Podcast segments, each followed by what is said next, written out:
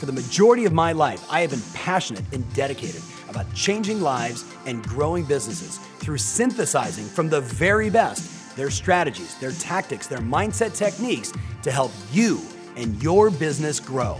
Join me as we take it to the next level. Welcome to the Tom Ferry Show.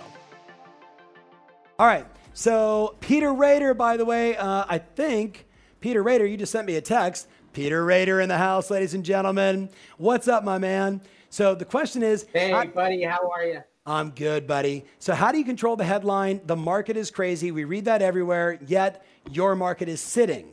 So, so give them an example. How long is your average days on market right now?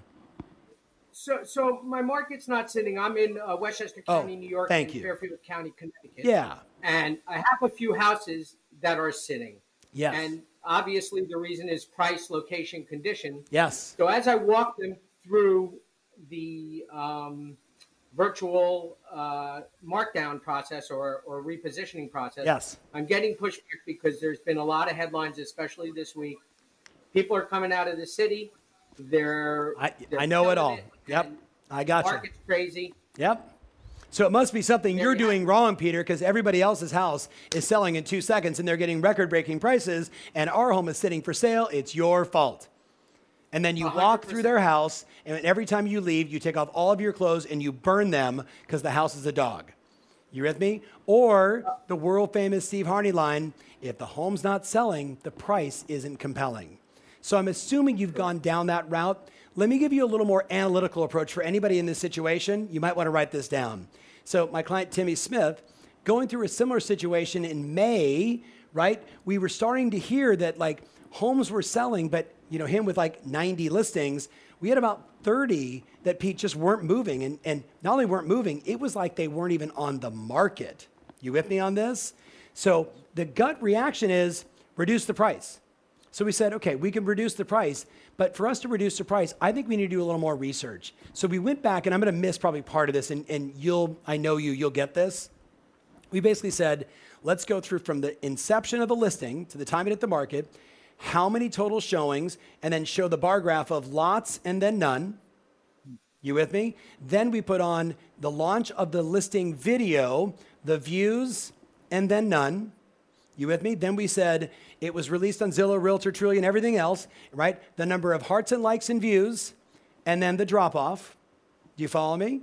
And then the seller feed, or excuse me, the agent feedback, overpriced, overpriced, overpriced, overpriced, and now no one talks to us anymore. So instead of just walking in and saying, hey, look, based on what we're hearing, we probably need to reduce the price, you say, Peter, I went back to the very beginning. And remember when I listed your home, I told you the first two weeks of 30 days, that's when we reveal the property, and that's where we're gonna have the highest and best opportunity to get the home sold. And if you recall, you were like, look, we know the market's hot. We want to get a record price. I gave you the three tiered pricing strategy. You chose needle in the haystack.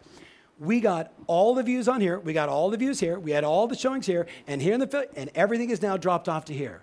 So guess what? It's like your home isn't on the market. So we have to repackage and reposition the property and bring it back to life. Now there's two thoughts we can do. One is we could raise the price, or one is we could lower the price. Which one sounds better for you?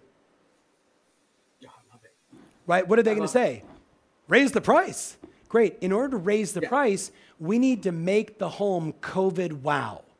So that means since no one is even looking at your house with all of my marketing right now, we should take 30 to 45 days. We should stage the house, get all the furniture out. We should turn one room into a home office.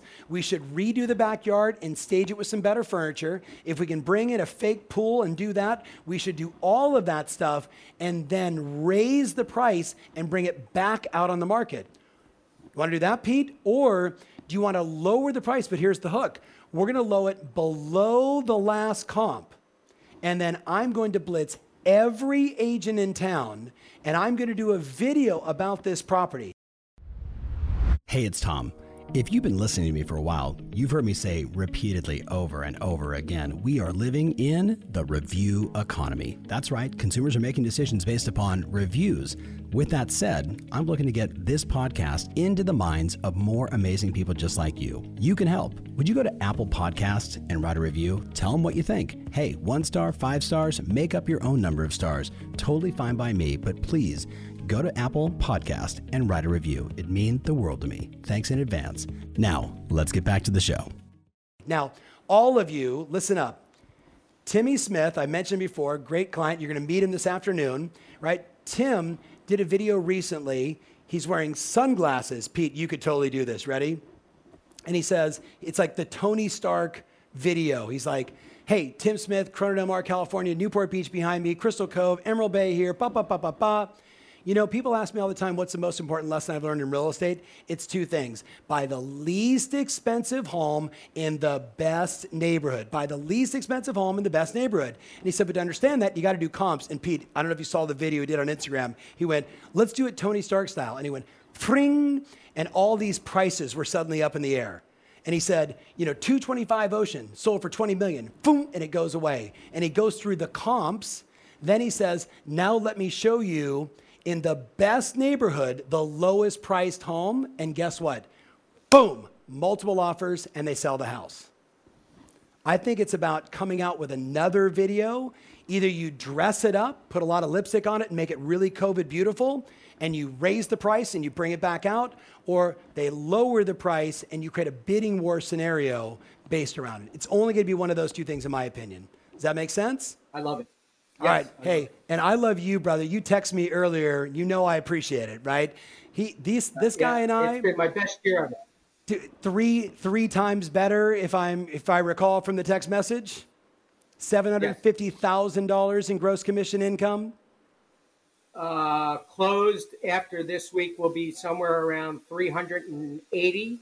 Uh, which will put me above my best year ever GCI. I'm on target for 750 GCI. That was the number. Close. Yeah, that was. I heard the 750 from my text. So Pete, can I share with them uh, how long we've known each other and a little bit about our background? You can. Okay, so I'll probably mess up the year, but I can remember I was doing an event in New York, and this guy walks up to me, and he's basically like destitute. I mean, you felt like you were losing everything. You know, we're talking about a bad time in real estate, so you can imagine we've got history. And, you know, there were some tears, but we connected and bonded over that moment like, bro, I got you. We can do this. And I remember like Prospect Mortgage and all those, remember all those guys, like everybody said, this guy's got the stuff. You know what he needs right now? Do you all remember being a kid? Who remembers being a kid and like seeing the fence that you wanted to get over because you knew on the other side of that fence there was a great park, maybe somebody's pool, but there was something on the other side of that fence that we wanted to aspire to, that we wanted to experience in our lives. And what we need is two things. Sometimes you got to take the cap off and throw it over the fence. So you got no choice but to now get over. But in the case of Pete and I, I asked him, hey man, you got to like commit. You got to go all in. You got to throw the hat metaphorically over the fence. And then I did what I do best. I went like this. And you remember, Pete? I'm like, text me every day. Let's stay connected. And all I did was give him a little lift to get him over the fence.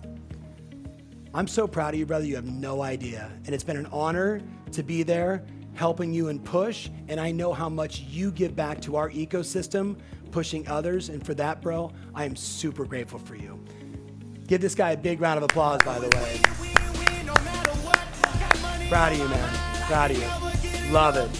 This is why I love doing Q&A, because I got to see my boys. All right. If you want more information about this episode, including my show notes, mentions, links, and everything else, make sure you visit tomferry.com slash podcast. That's tomferry.com slash podcast. Thanks again, and talk to you soon.